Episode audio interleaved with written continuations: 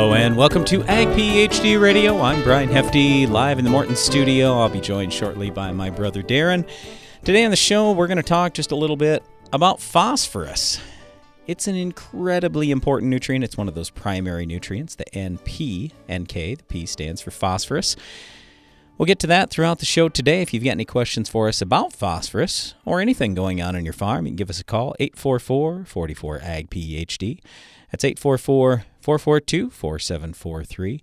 You can also email us, radio at ag p h d dot com, or send us a note on X, AgPhD Media, Darren Hefty, or Brian Hefty. All right, so I wanted to talk about phosphorus just to kind of start things out here. And obviously, I could talk by myself for the whole show on phosphorus because it's that important, and we do get a lot of questions about this. So here's number one. It doesn't move very well in soil unless you get the concentration ridiculously high. It was a few weeks ago on the show, we had Bill Brush on from out in California, and we were talking about tree groves, and I said, Bill, how do you do this? Because you're not going to work the phosphorus in. How do you get the phosphorus down into the ground? He said, well, we have to get the concentration way up. So uh, it, unless we're talking hundreds of pounds per acre, like hundreds and hundreds of pounds per acre, phosphorus just typically is not going to move. So in a lot of cases, when Darren and I look at soil tests, we get them in every day. And by the way, we will get to the Ag PhD mailbag later in the show here. Um, we've gotten some soil tests in and a number of other questions. But anyway, I was just going to say, when we look at these soil tests, quite commonly we see twenty pounds, fifty pounds, one hundred pounds, something like that, which, I mean, it, it's not zero, but your crop needs a lot of phosphorus. So I want you to think about this. Here, I'll just take corn, for example. So I'm pulling up the Ag PhD Fertilizer Removal app. It's a free download for your smartphone, your tablet. And then I'm punching in corn. And I'll take a look at both the grain removal and the stover removal. And let's just say we're going for, like on our farm, we're usually shooting for two hundred fifty bushel corn. You know how much you need? You need one hundred twenty-seven and a half pounds of phosphate.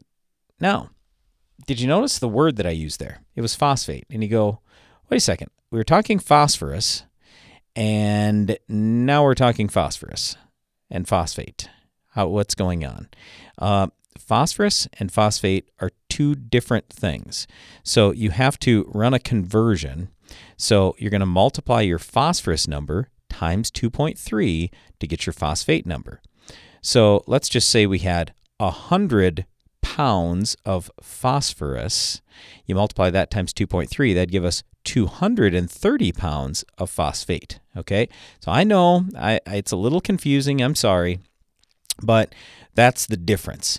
So, and, and it does get very confusing because a lot of people will say, well, M A P is eleven fifty-two oh. Yep, it's fifty-two percent phosphorus. And I go, no, it's fifty-two percent phosphate, fifty-two percent phosphate. So there is definitely a difference there. Make sure you know what you're talking about, phosphorus or phosphate. Next thing, nutrient ratios. And I didn't realize this was as big a deal as it was until we started running more numbers on our own farm. Phosphorus to zinc and phosphorus to copper. But oh boy, we can really see it. Now, there are a variety of tests out there, and we'll talk about that in just a second. A lot of different types of tests you can run on phosphorus, and a couple different types we run commonly on micronutrients. But just in the general ballpark, we're talking about roughly a ten to one ratio of phosphorus to zinc. And again, it all depends on the type of test you're running, okay? But ten to one phosphorus to zinc and thirty to one phosphorus to copper. And if we're somewhere in that general ballpark of that ratio, then usually things are pretty good. But we can sure see it in our data when we get the phosphorus to zinc ratio out of whack, or we get the phosphorus to copper ratio out of whack, then all of a sudden we're dropping down in yield. That's not good. That's not what we want. So just make sure you're taking a look at those ratios besides just saying, well, I got to have this many pounds or this many parts per million of phosphorus, because I made this mistake myself on our own farm over twenty years ago when we first started loading ground up. Instead of having the tiny little fertility levels we did, we said, you know what, we're going to go for bigger yields. So we put on a whole bunch of P and K, which was good. We, our yields increased, but they didn't increase near what they should have been because almost immediately we started noticing in tissue analysis we were having issues with certain things like zinc.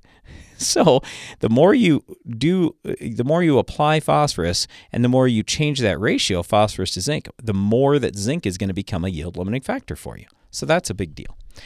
All right, all right last thing that I got here let, is... Let me just add in here on this ratio thing here before you move well, on. So we get a lot of questions from farmers. Hey, can you go through all the ratios that you need? I would just say this. Let's let's keep it pretty simple here to start with. If you're just starting on this build program, don't just build one nutrient. Build them all up a little bit as you're going, because what happened to us is we got phosphorus way to the high end of the ratio of the the range that you'd want phosphorus to be at, while zinc and copper and some of these micros were still on the extreme low end. So if you're going to have P and K at the high end of the rate range, that hey, I need to be in this range for good yields, great, but bring those micros and bring those secondary nutrients up to those levels too. The different types of phosphorus tests, there are three that we usually talk about. There's the Mehlich three, the Olsen, and the Bray tests. Now with the Bray, there are two different Bray tests. There's a Bray or Bray one and a Bray two, or a weak Bray and a strong Bray. The weak Bray is basically telling you what's available for phosphorus today. The Olsen test, we believe, is a little bit more accurate in higher pH soils and will also tell you what's available in the soil today. Okay, so the weak Bray or the Olsen telling you what's available today. The strong Bray test and the Mehlich three test tell you more what's available today and what we believe is going to come available during this next growing season. So I want to go back to one of the things that I said a little bit earlier about how much phosphorus you need in the soil, and I said two hundred fifty bushel corn, one hundred twenty-seven and a half pounds of phosphate. But just think about the root size that you have. Are you going to be able to extract every last drop of phosphorus in your soil? No way, not even close. You have to have extra if you want to have enough for that crop. So we'll talk phosphorus coming up next. This season, get medieval on Rhizoctonia with the powerful protection of Excalia fungicide from Valent U S A. Here to shield your sugar beets from the treachery of Rhizoctonia, Excalia delivers excellent staying power, keeping your sugar beets from being conquered. Stay one step ahead of Rhizoctonia with the powerful protection of Excalia. Ask your retailer or visit valent.com slash Excalia to learn more. Always read and follow label instructions. Get more durability for less downtime with Soil Warrior Strip Tillage from Environmental Tillage Systems. Improve fertilizer efficiency and reduce passes and fuel usage. Now that's R O I. Learn more about E T S at soil warrior dot com. Did you know twenty percent of stored corn is overventilated by three points of moisture? On one hundred thousand bushels, that's a whole semi-load. Stop this problem for as little as two thousand one hundred dollars per bin with the End Zone for Corn from Farm Shop M F G. Learn more at farm shop m f g dot com. It's smart to make the right agronomic choices, and it's even smarter to get rewarded for them. With the Bayer Plus Rewards program, you earn cash back on seed, herbicides, and other eligible products. And it keeps getting smarter, because now you can earn an additional ten percent bonus when you send your redemption check to your retailer. To learn more, contact your retailer today. Protect your yields and get the most from your land with Bayer Plus Rewards. Visit my bayer plus dot com and see program terms and conditions for full details. When I step on someone's farm, I feel like I've already walked a mile in their shoes. I spend spring on the tractor and fall on the combine. I see the excitement in my kids' eyes on our farm, but worry if there's enough of it for all of them.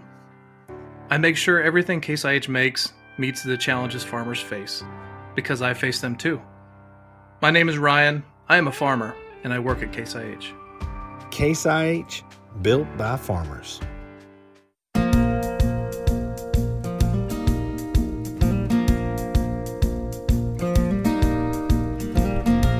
Welcome back. You're listening to Ag PhD Radio. We're talking phosphorus on today's program, and it's a timely one because for a lot of farmers across the country, harvest is beginning or soon to begin.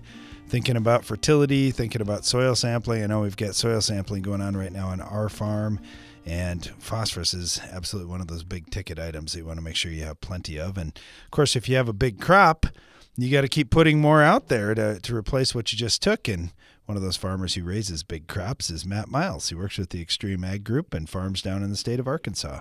Matt, how you doing? I'm doing great. How are you? Well, pretty good. Yeah, I was just thinking about that. Man, Matt's fertilizer bill has to be pretty stout when you're pulling off the kind of yields you guys are getting. Well, yeah, and that's, you know, and of course, you know, you know this for sure, but that's one of the most important things that we pay attention to. That's where, you know, that's where everything starts, is with that soil sample and getting a correct soil sample to be able to get the nutrients back in that you took out and, you know, whatever desired values you want above that for your yield goal. You know, I know we talk about chicken litter and manure and compost and lots of different sources of fertility out there. Uh, obviously, you just got to get a good analysis on all those things to figure out where you're at. Do you do you variable rate all of those things, or when you put something like litter out or manure, you just put a straight rate out of that and then you variable rate afterwards? That, that the way we do it, you know, and of course we analyze each house of litter. So litter is our number one source of phosphorus. Uh, every now and then we'll put a little more out, you know, just to kind of band-aid some situations. But majority, all of our phosphorus comes from, from the litter. So we'll get an analysis on the on the litter from each chicken house or each chicken farmer. And we pretty much know from year to year, unless they change some kind of feed rations, you know, what that's going to be. And then we apply that amount of lib- litter depending on what our in-soil phosphorus levels are. So, for instance, if they're below fifty, you know, we'll apply two tons, and if they're above fifty, normally we'll apply one ton. And then our variable rate will always come in, in the form of our potassium.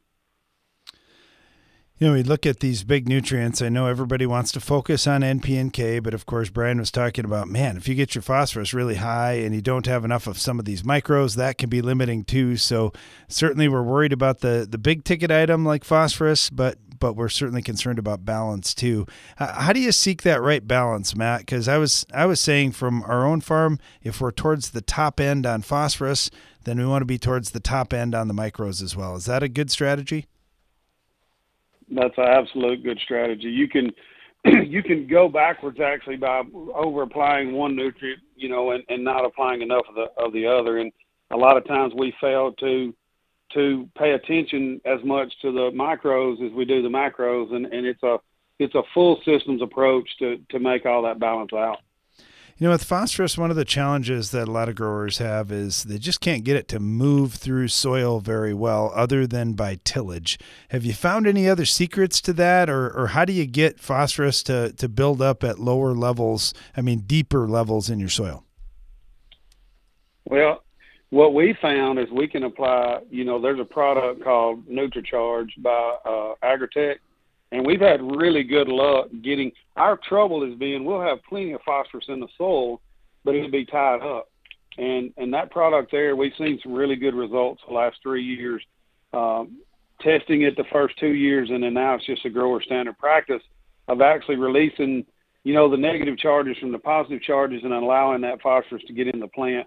We've seen a pretty significant yield increase by being able to do that. And that's been that one of our toughest challenges is – is getting that phosphorus, no matter where it's at in the soil, to react in the plant. And that's that's helping us, I will say that.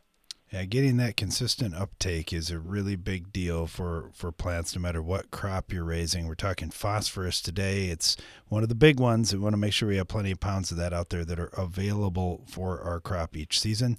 And we're getting some good advice here from Matt Miles. He works with the Extreme Ag Group and farms down in Arkansas as well. Matt, thank you so much. Really appreciate having you on today. Thanks for, for sharing the info, and, and good luck. Stay safe during harvest. Yes, sir. Thank y'all. Have a good day. Got a question right now from Jim on the phone lines. And again, our phone lines are open at eight four four, four four A G P H D if you have a question. Jim, how you doing? Hey, Darren. Missed you at Freeman, but you were there last year. Darren was there, or Brian was there, excuse me. That was nice. Was, I learned a lot, and thank you very much for that. Great you meal. You bet. What's um, on your mind today with corn? Well, it's getting pretty dry, and I've read different stuff over the years, and then I think Successful Farming, one of them had a big article last year, you know, you got this phantom yield loss. When it gets below twenty percent, I've always, my dad, on this, taking it out about twenty because your ear loss is a lot less. You're getting docks, but you're selling water also, you know. Yep. And you get the season on. Usually we get a big old wind event or two, or snow and Halloween and things like that. And uh, bird in the hand's worth a lot. What do you guys, when do you start taking it out? You got fancy drying system, I imagine. So, Jim, uh, let me just first say I ran our grain dryers on our farm for twenty years straight, and uh, we don't have anything super fancy. We just had a couple of smaller continuous flow dryers, but if you just kept them running twenty-four hours a day, you get through a lot of bushels. But anyway, what we always found is I liked starting a little earlier just because the weather was warmer and it was easier to dry the grain. And then we started hearing, and, and you know, the other thing is it's very obvious when you're out in the field ever in a combine and it's fifteen to seventeen percent moisture corn, um, there's a little bit that ends up in the ground. There's stuff flying up in the air. I, I mean, it's just it, you you can you can visually see it. Now, how to quantify it, it gets a little challenging, but you can see, hey, there's an issue. And so we started harvesting a little bit wetter, a little wetter, because I'm like, guys, let's just start a little early. We'll get done faster. When the weather's warmer, it's easier for me to dry it anyway. So I liked starting at about in the range of twenty to twenty-four percent moisture. And twenty-four, I thought, was pushing it a little bit. twenty, I could sail stuff through the dryer pretty well. But, you know, a lot of people are talking about great big phantom yield loss, and I'm like, whew, I've never found that. We've we've har- started harvesting. We come back and harvest later, and, yeah, you can see there's a little bit of difference in yield uh, after it dries down. You know, we're losing something, but I've never thought it was that much. And when they say phantom, I still don't know that it's necessarily phantom. I don't think it's any big mystery. I think more is on the ground. More gets eaten by animals. Uh, more goes up in the air. More just disintegrates. Even in our trucks, you can see it with the bees' wings and everything else. I mean, there's just more stuff flying when it gets drier. So yeah, in the twenty to twenty-four range, I think is a good time to go. But the challenge for a lot of guys is if they're hauling it right to town, then the what they charge there is it's quite a bit. And I don't know how much you're going to be able to overcome that, how much you're going to gain yield-wise if you're harvesting at, say, twenty-four percent. I think that'd be really pushing it. And a lot of grain elevators, quite frankly, won't even take it at twenty-four. So, I mean, there are a lot right. of factors there. We haul, over the years, we used to haul all our grain to an ethanol plant, and a lot of times they'd only take it at eighteen. So a lot of guys would let it dry in the field down to eighteen. Well, I didn't want to do that for sure. So we were trying to get it out, and then we would haul it in after that. So that that that's my thing. I'd say twenty to twenty-four percent. And then you go, you know, these drying systems and bins are pretty... You can have hundreds of thousands of dollars in them pretty quickly. You too. can, you can, but one of the things that happens is when, and this is something I didn't even think about at the time either, but when I was a young farmer and agronomist, my dad's like, well, look at all these other guys that they're sitting in line at the elevator, and then that slows up their harvest. He said, we can hustle. We can go, and we haul everything to the we bin, don't. and then we're done with harvest faster, which gives us more time to spread our own fertilizer and do all do our own tiling and all this other stuff, which makes us money too. So he said, you're going to get right. that back. And you got to look at this as a long-term deal. I mean, many of our bins on the farm, they're thirty years old. Our One of our grain dryers right. is, it might be twenty-five years old now. So, I mean, these things can last if you just, you know, do a little maintenance. And I've noticed since the ethanol plants are all over, we just haven't had the lineups like we had twenty, thirty years ago. I mean, you can drive in harvest after harvest lately, and there's so much more on-farm storage too. I imagine that yeah. is yep, helping that too. a lot too. Well, the other thing is, Jim, and this is my complaint today, I don't think that the corn yield is going to be there. I, it may be the government's right and all their estimates are right. It's possible. But I just I just don't see it personally. It, we were hot and dry through a lot of the Midwestern United States. But anyway, yes, you're right. I mean, it seems no, like the I lines have been a lot less. Hey, Jim, I, Jim, Jim, I apologize. We got to get running. But uh, if you got more to talk about, just hang on. We'll be right back after this break.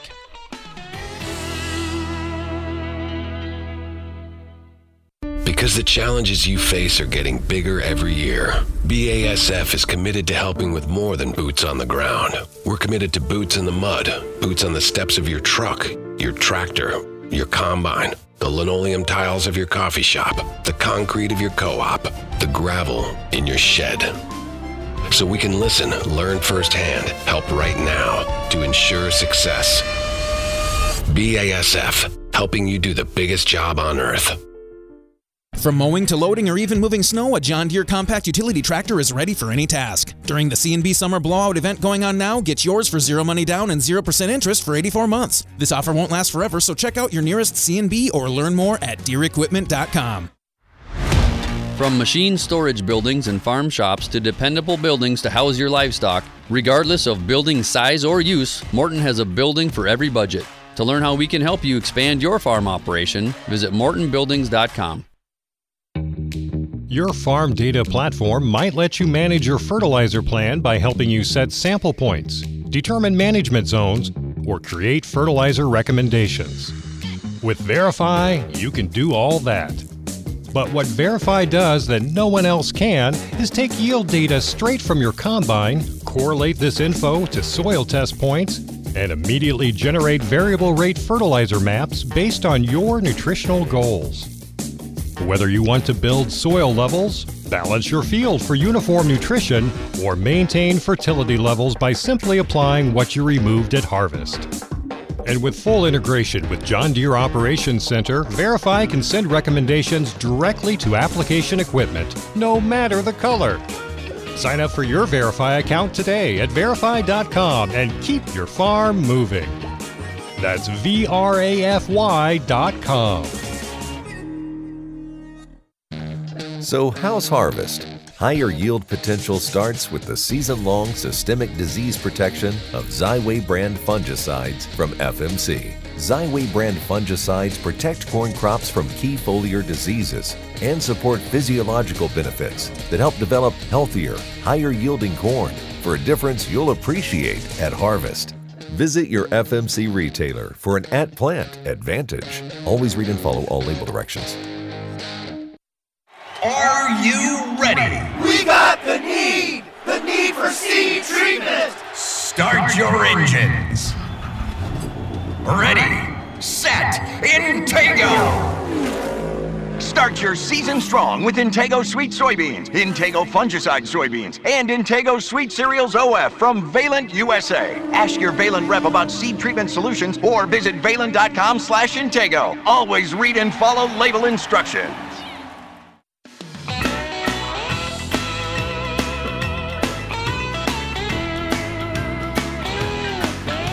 Welcome back. You're listening to Ag PhD Radio, broadcasting from the Morton studio today, talking about phosphorus. And I know you're probably thinking, oh no, I'm going to have to spend more money. Maybe. Uh, it just depends on what you've got in your soil. We really do encourage soil testing to start things off.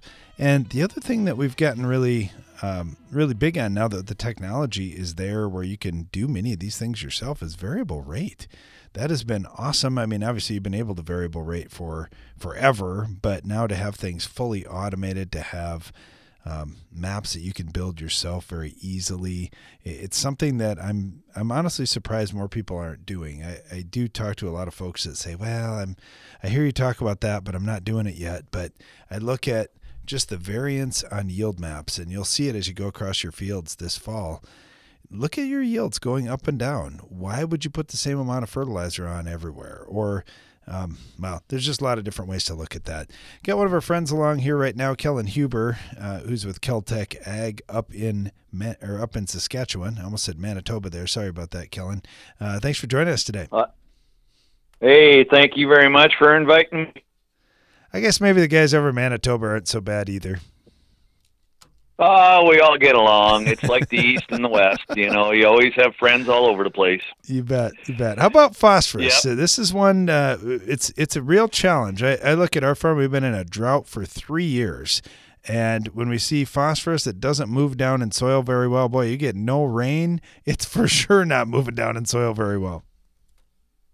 No, it isn't very hin. Talk about drought. We had a nasty drought here this year. And then the other thing of it is we have very heavy soils. Like we're talking C E Cs of, you know, some on the low side of maybe twenty-five, twenty-six, and on the high side, forty, fifty. We even, I've even seen soils in the sixties up here for C E Cs. So you want to talk about uh, phosphate, uh, tough to move through the soil profile. Yeah, we deal with it on a lot, a lot of bases.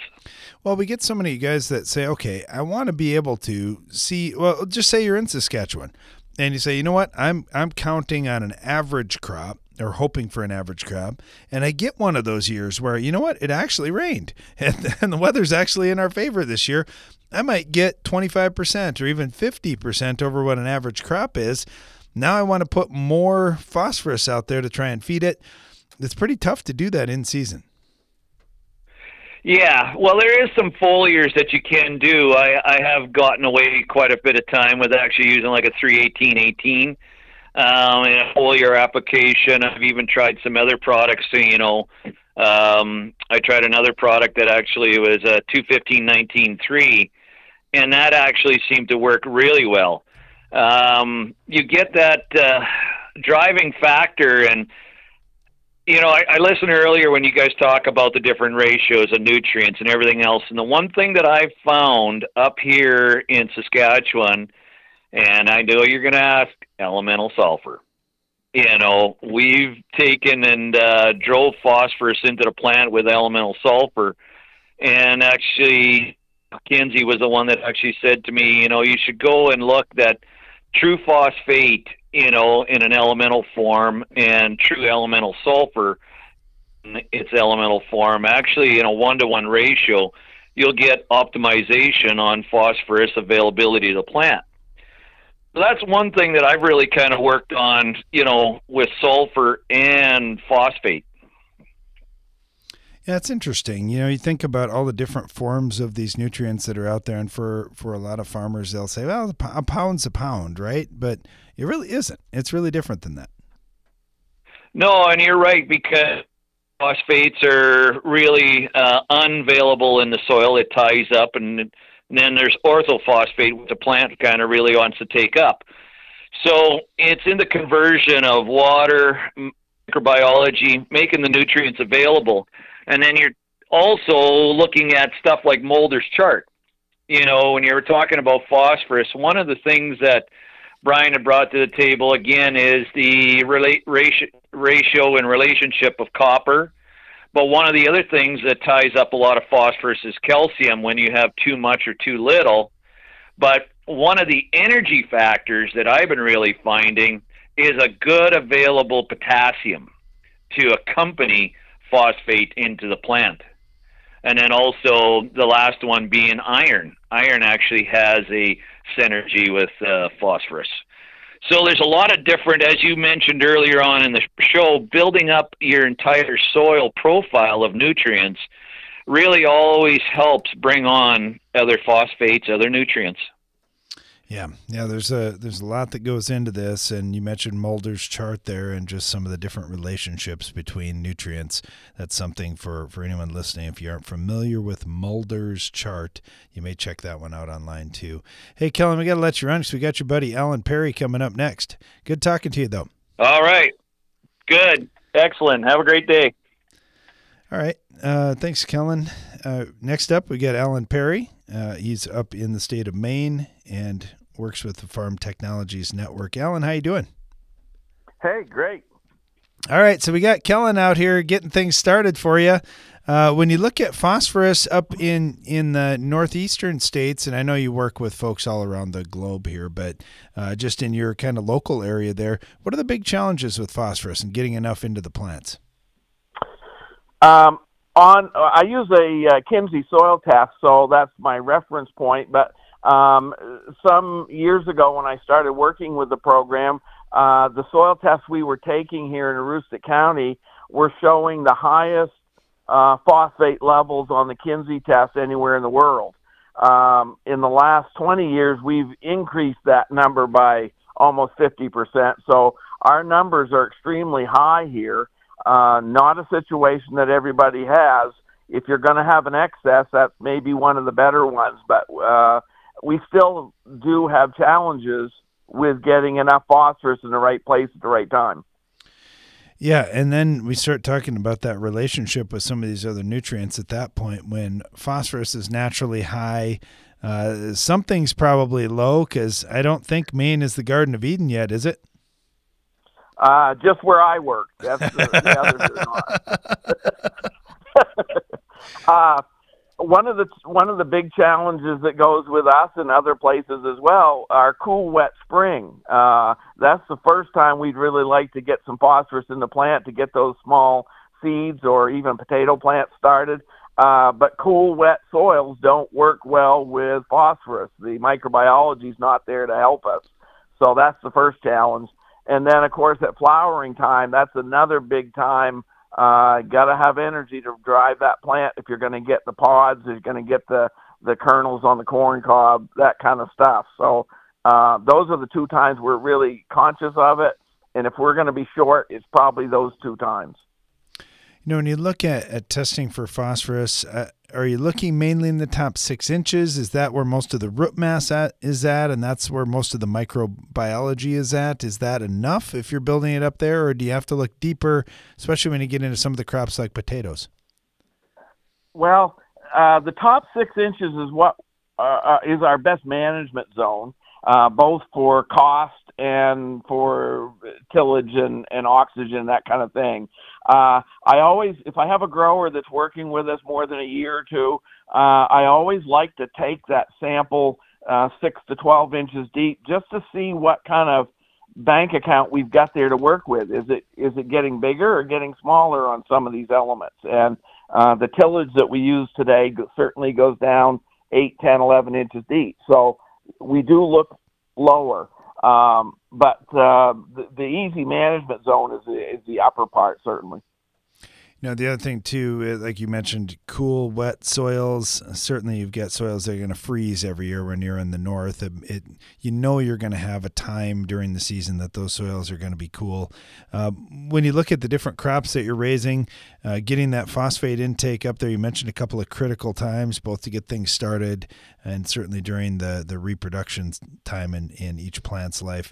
You, you just need to have phosphorus there all the time. Or talking with Alan Perry, and he made probably the best comment here is, man, you got a soil test. You got to know what's out there, and it's also good to look down a little bit deeper, too, to see, hey, if the roots do have to go deeper, is there anything down there to get?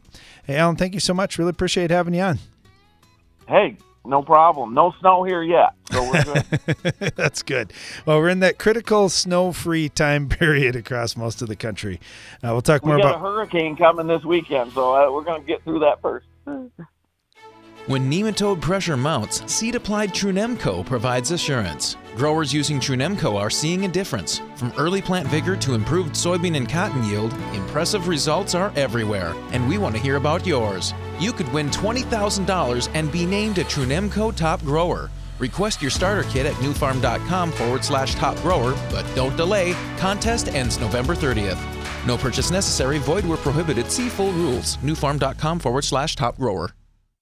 It's smart to make the right agronomic choices, and it's even smarter to get rewarded for them. With the Bayer Plus Rewards program, you earn cash back on seed, herbicides, and other eligible products. And it keeps getting smarter, because now you can earn an additional ten percent bonus when you send your redemption check to your retailer. To learn more, contact your retailer today. Protect your yields and get the most from your land with Bayer Plus Rewards. Visit my bayer plus dot com and see program terms and conditions for full details. Now is your chance to refuel your farm equipment for free. Register today at fuel dot claas dot com for your chance to win ten thousand dollars in free farm diesel fuel. From our high-capacity harvesting equipment to our high-horsepower tractors, Claas is known for superior performance and exceptional fuel efficiency. So go to fuel dot claas dot com, then check out the advanced equipment at your local Claas dealer. That's fuel dot claas dot com. Effortlessly manage your farm fertility with Verify. Verify takes yield data directly from your combine and instantly generates variable rate fertility maps based on your nutritional goals. Whether it's building soil, balancing nutrition, or maintaining fertility.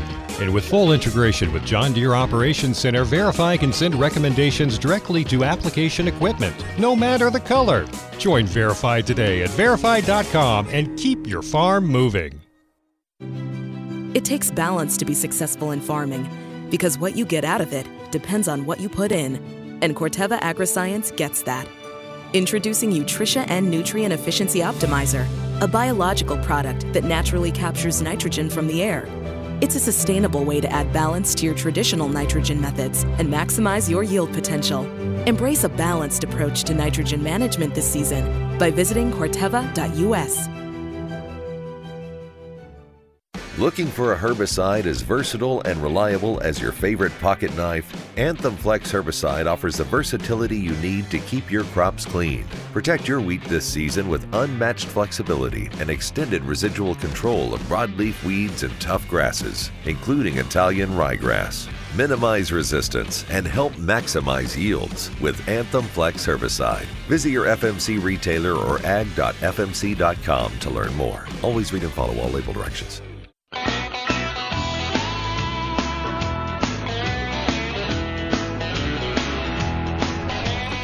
Talking about phosphorus on today's Ag PhD radio show and taking your calls and questions at eight four four, four four, A G P H D. You can also email us radio at ag p h d dot com. Brian, phosphorus certainly a big ticket item and one that, as we built levels on our farm, it, it's been so good when we get into years like this where we're dry and struggling.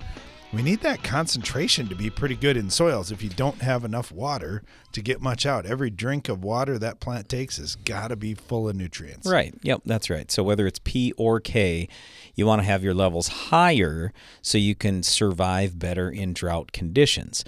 But the challenge with putting a bunch of phosphorus out is this. If you don't own the ground, there's a high probability that a lot of the phosphorus you apply is going to get used by somebody else if this is your last year farming that land. So that's where it's really nice to have either a long-term lease or you own the ground, or this is why a lot of people talk about banding. And I get it. You know, if you look at, well, we've even done, uh, we did a really long-term study in our farm over about five hundred acres of broadcast and about five hundred acres of band. And we did find over an eleven-year period, you could get by with, well, I hate to use the word less fertilizer on the band. Let me rephrase it. Um, you had to put on fifty percent more phosphorus where you had broadcast versus the band. So a lot of people hear that, and I'm a farmer too, and you hear that as, well, I get to use less on my, my banded ground. Yes, you do get to use less, in the short term at least. But don't forget, your crop still needs the nutrients it needs. You can't just say, well, remember, I said two hundred fifty bushel corn, one hundred twenty-seven and a half pounds of phosphate. You're not all of a sudden going to get by on eighty pounds of phosphate year after year after year. If you put less on, well, here, the, the other thing is this. There's grain removal and there's stover removal. So if, or I shouldn't say stover removal, there's grain, what it takes to produce the grain and what it takes to produce the stover. So out of that one hundred twenty-seven and a half pounds, eighty-seven and a half goes to the grain, forty roughly goes to the stover. Okay. So if you leave all the stover out in the field, all the leaves, the stalks, the roots, everything remain in the field, then you only have eighty-seven and a half pounds that leave with the grain. But my point is, if let's say you were putting on sixty pounds, you leave all the stover out there, but you're only putting sixty pounds on in the band, and you go, oh, I got two hundred fifty bushel corn. I did it on sixty pounds. That you didn't do it on sixty pounds. You did it on eighty-seven and a half pounds. You only applied sixty, which means you sucked twenty-seven and a half pounds out of the soil. Okay, so where I'm going with this is, yes, in the short term, you can get by with less banding. You can, because you're going to have less tie-up, number one, and you're going to have the, the nutrient placed where the roots hopefully are going to find it. Because what I always say to people is, look, roots don't magically know where there's fertilizer out there. They don't go, oh, well, yeah, hey, we we somehow sense that there's fertilizer over here in this area, so we're going to send our best root after it. It doesn't work that way. Roots, I, I, plants are dumb, okay, and they're going to take the path of least resistance. They don't know. They're, they just luckily run into a bunch of fertilizer. That's the way it works. Now, when they do run into an area that has a lot of fertility, they will put on more roots there. We have done some experiments in the past where we'll show this behind glass, and you, you have a little zone of fertility, and once the roots get down to that, provided it's not too much and they burn off. Uh, but once the roots get down to that, you'll see expansion of roots there. A whole bunch more roots will grow right there. So once they sense, oh, hey, there's a bunch of fertilizer here, they put more roots on, which means if you've got your fertilizer fairly concentrated in some type of band, you've got a much better chance to recover this fertilizer, especially when it's, like for us, we'll do a lot of strip till. Well, just think about this for a second. When we strip till, that's literally our last pass before we plant.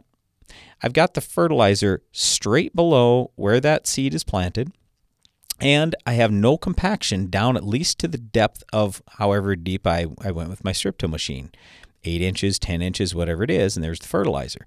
So the roots are going to take the path of least resistance like they always do. They're going to grow down there, and they are going to find that fertilizer, or at least a lot of it. So we do have a better chance for, for good uptake, especially when we start talking about really heavy soils and all the tie-up we get and all the other problems we have and compaction and everything else. This banding thing is nice, but just think about if you broadcast and you own the ground. Oh, well, here, let me step back. Let's say that Grandpa applied manure fifty years ago. Can you still find those areas? I'm betting you can, because I talk to farmers all the time who say, yeah, take a look at this uh, heavily fer- uh, high fertility area. Yeah, that's where they used to spread manure years and years and years ago. It shows you how long it lasts in the soil, and it shows you that when you put on a big rate, you're not going to recover that right away, but eventually it's going to be there for somebody. And a lot of times, and just ask yourself this, the area where Grandpa spread manure fifty years ago, is that pretty good soil today? You bet it is. It's still got good levels of fertility. So I'm just trying to say here, when you band, that I look at as more of a short-term approach. And there's nothing wrong with that, okay? But if you broadcast and you own the ground and you go, you know what, I don't really care. My kids are going to farm this someday. Hopefully my grandkids someday. I'm going to just build that ground up, and that's the way I choose to farm. There's, I mean, that's one way to do it too. You can farm however you would like to farm, but what we're trying to tell you here is phosphorus doesn't move around in soil very well at all. Your plant roots are not going to find all the soil phosphorus in one shot. There's no possible chance it's ever going to happen. So you always want to be looking at how much fertilizer is really in that soil. How much phosphorus do I truly have? What should I be adding? How much does it take to get me to where I can maximize yield with that? And then you want to look at how you're doing with everything else too, because if your phosphorus is tremendously high but everything else is low, you're not going to get where you want to go. Or if everything else is high and phosphorus is low, you're not going to get where you want to go. You need to get things in balance and keep things in ratio. So we've talked a lot about phosphorus. Now it's time for the Ag PhD mailbag. Oh, maybe. Just about. Here comes the music. It's the mailbag! And there we go. All right. First one comes from Roger over in Central Illinois. And Roger said, uh, thanks for all you guys do for ag and keep for your continued education for even us who are maturing. I hope that I'm doing a decent job encouraging and educating the younger generation. And hey, Roger, before I get to your question, I just want to say thanks for the encouraging part. I think that's a really big thing, rather than just telling the younger generation what to do and why. Uh, but encouraging them along the way, I think, is really good. Okay, so Roger's question here is, I'm, I'm curious, with the price drop in Liberty herbicide this year, what do you think about just spraying Enlist soybeans with Liberty instead of, instead of Enlist? Now, what I'm going to do is use my pre's. I'm obviously going to have to add a volunteer corn herbicide in there too, but as my primary weed-killing pass, using Liberty instead of Enlist one. I can always come back with Enlist one later if I need to. Yeah, I don't have any real big problem with that other than this. And just think about it. That's one mode of action. And it's a total contact killer, no residual. So you can do that. And there are going to be a lot of people that do it because they look at the economics and they go, ooh, wow, this stuff's pretty reasonable now. I think I'm just going to go this way, even if they bump the rate to the full rate of forty-three ounces. But here's another option, and here's something I think a lot of people are going to do. They're going to tank mix. They're going to throw Liberty together with Enlist one. Now, it might be a full rate of Liberty and a partial rate of Enlist one. I'm not saying everybody's going to run the full rate of Enlist one along with that Liberty, but that is something for you to think about too. So if it's me, I'm going to scout the field. I'm going to look and go, all right, how are things looking? How tall are the weeds? What kind of weed pressure do we have? Can I get good coverage? Because Liberty requires great coverage, and just kind of analyze things from there. But if you say, yeah, the odds are kind of against me here, and I got some tough weeds, I got lots of them, I'd like to have a little residual, which two forty will give you just a few days of residual. And um, I got a few weeds that are bigger than the four inches tall that Liberty, where Liberty is great. If the weeds are six or eight or ten inches tall, Liberty's not going to be as good. In those cases, then I'd definitely be throwing some Enlist One with it. But yeah, I, I mean, they're both good chemistries, Liberty and Enlist One. I just like them together if I can. I know it costs more money, but boy, you put those two together, it is fire. It'll kill just about any weed there is. Thanks for the question. We'll be right back with more of your calls and questions after this. Precision crop nutrition pays. And AgroLiquid has precisely what it takes to help you succeed. The right products plus the right expertise to give you guidance based on your soils, your fields, and your goals. While our clean, seed-safe formulations and lower application rates make planter fertilizer easier than ever. AgroLiquid. Apply less. Expect more. Find a retailer at agroliquid dot com. In nineteen twenty-three, Bertard Benjamin had a vision, an all-purpose tractor that could do more. With that, the Farmall was born. This year, Case I H is celebrating one hundred years of Farmall. one hundred years of milestones, one hundred years of innovation, passion, grit. And they're doing it through your stories. Share them at farmall one hundred dot com. One lucky storyteller will win their own Farmall, the tractor that is the one for all. Your farm data platform might let you manage your fertilizer plan by helping you set sample points, determine management zones, or create fertilizer recommendations. With Verify, you can do all that. But what Verify does that no one else can is take yield data straight from your combine, correlate this info to soil test points, and immediately generate variable rate fertilizer maps based on your nutritional goals. Whether you want to build soil levels, balance your field for uniform nutrition, or maintain fertility levels by simply applying what you removed at harvest. And with full integration with John Deere Operations Center, Verify can send recommendations directly to application equipment, no matter the color. Sign up for your Verify account today at verify dot com and keep your farm moving. That's V R A F Y dot com. Insects have reigned since the dawn of time, adapted to their surroundings, experienced the harshest climates and toughest challenges until now. With two modes of action, Ridgeback insecticide delivers one devastating outcome for soybean aphids: extinction from your fields. They may have lived through it all, but they won't survive this. End soybean aphids reign at ridgeback dot corteva dot U S. The hard-working, independent spirit of rural America can often be isolating. It's not often discussed, but mental health issues are real. Now's the time to lead by example, talk openly, and show that a strong mind is just as important as a strong body. F M C is proud to be working toward ending the misconceptions around mental health through awareness, guidance, and action. Together, we can uproot the stigma.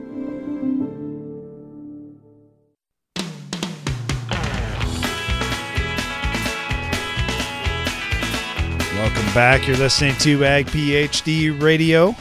We're broadcasting from the Morton studio, and we're taking your calls and questions throughout the rest of the show. It's eight four four, four four, A G P H D, or you can email us, radio at agphd dot com. And, you know, we got some tillage going on right now. Oh. Go ahead, Darren. We got some tillage going on right now on our farm, and James uh, online is asking this question. Uh, I have an inline ripper. And I'm curious, how does that fit into your program? How often do you use it? Uh, what are some do's and don'ts, and what results have you seen? We got some real heavy soil over here in southern Minnesota. All right, let's put it this way. A ripper is a tool.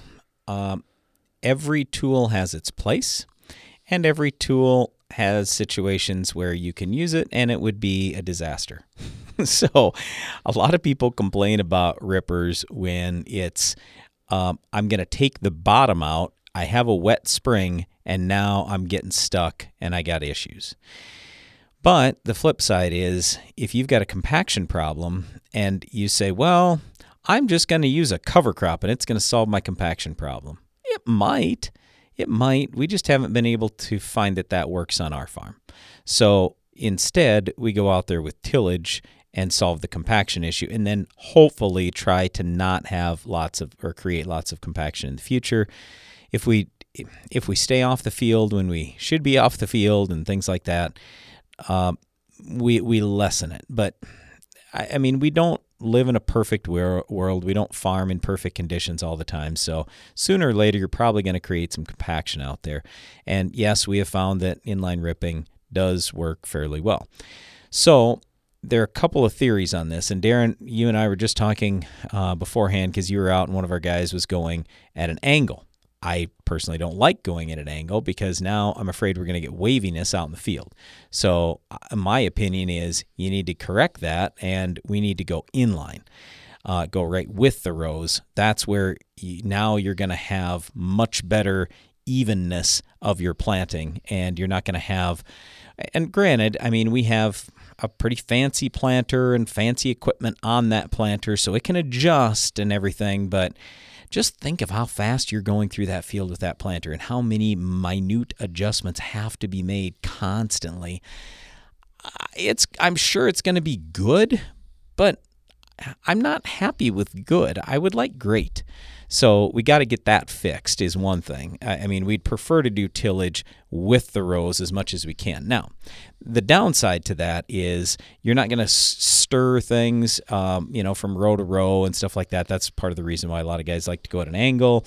Um, and then sometimes you're going to hit a row. You're not going to hit a row. I mean, again, there's no perfect system or any perfect way to do this. But those are just some of the things that we talk about. The next thing is making sure that you're at the right depth. When Darren and I went to Ukraine in two thousand six, by the way, we won't be going back soon, but um, in two thousand six, we were there and they had tremendous soil. It was awesome. I, I'm like, wow, this is like Iowa soil, like where our dad is from in north central Iowa or where he was from originally. Just fantastic soil, but with what we called South Dakota rainfall. So great soil, just not lots of rain. Anyway, uh, the point is we go out in the field and the guy's running fast with a ripper and we're like, what the heck? How is he going that fast? Well, it didn't take much to figure out. We just started digging a little bit. This is on a great big field too. Well, he wasn't getting below the hard pan. He was right above the hard pan. So obviously uh, didn't take a whole lot of horsepower to do that. He got below the hard pan and all of a sudden it was like, whoa, he was going a heck of a lot slower. And you could see um, the fuel consumption was a lot higher, but now he was actually doing the job. So that's really the big thing is make sure when you are doing this, you're accomplishing what you want. And it doesn't have to be done every year. Like on our farm, we haven't done a whole lot of ripping for a few years now. Uh, we are doing some more this fall. Uh, we have the time and we just identified some spots. And then the other thing is we like experimenting with things because I didn't think we needed to do so much. Darren did. And I always just say, well, let's prove it in the field. Let's find out and test things out. I'm, I'm always up for running some trials on stuff. So we do have some fields where we're doing some ripping and even I'm, I'm sure some part fields, I think. Right, Darren? Hopefully part fields. We'll see. Anyway, we'll see. Should That's, be. We were supposed to do some part always, fields. There's always unintentional checks out there, Brian. There's well, always that spots. Plus, yes, when we convey our thoughts to people, and then they go, then they come up with their own ideas, and it's like, wow, this is going so good, and I'm I'm out here and I'm running and whatever, and then the whole field gets done. It's like, whoa, whoa, whoa, we were supposed to do half the field, so then we could see the difference there. But I will just tell you this. Um, when you, as an agronomist or a farmer, and you dig around in the soil and you find that all your roots are in the top four inches or maybe the top six, that's a problem. We want the roots going deeper. You have more access to water, more, a little more access to nutrients. Usually you don't have lots of nutrients deep, but the water is a really big thing, and the nutrients can be a thing too. So the other thing that'll it'll that will happen is you'll have a much more stable plant.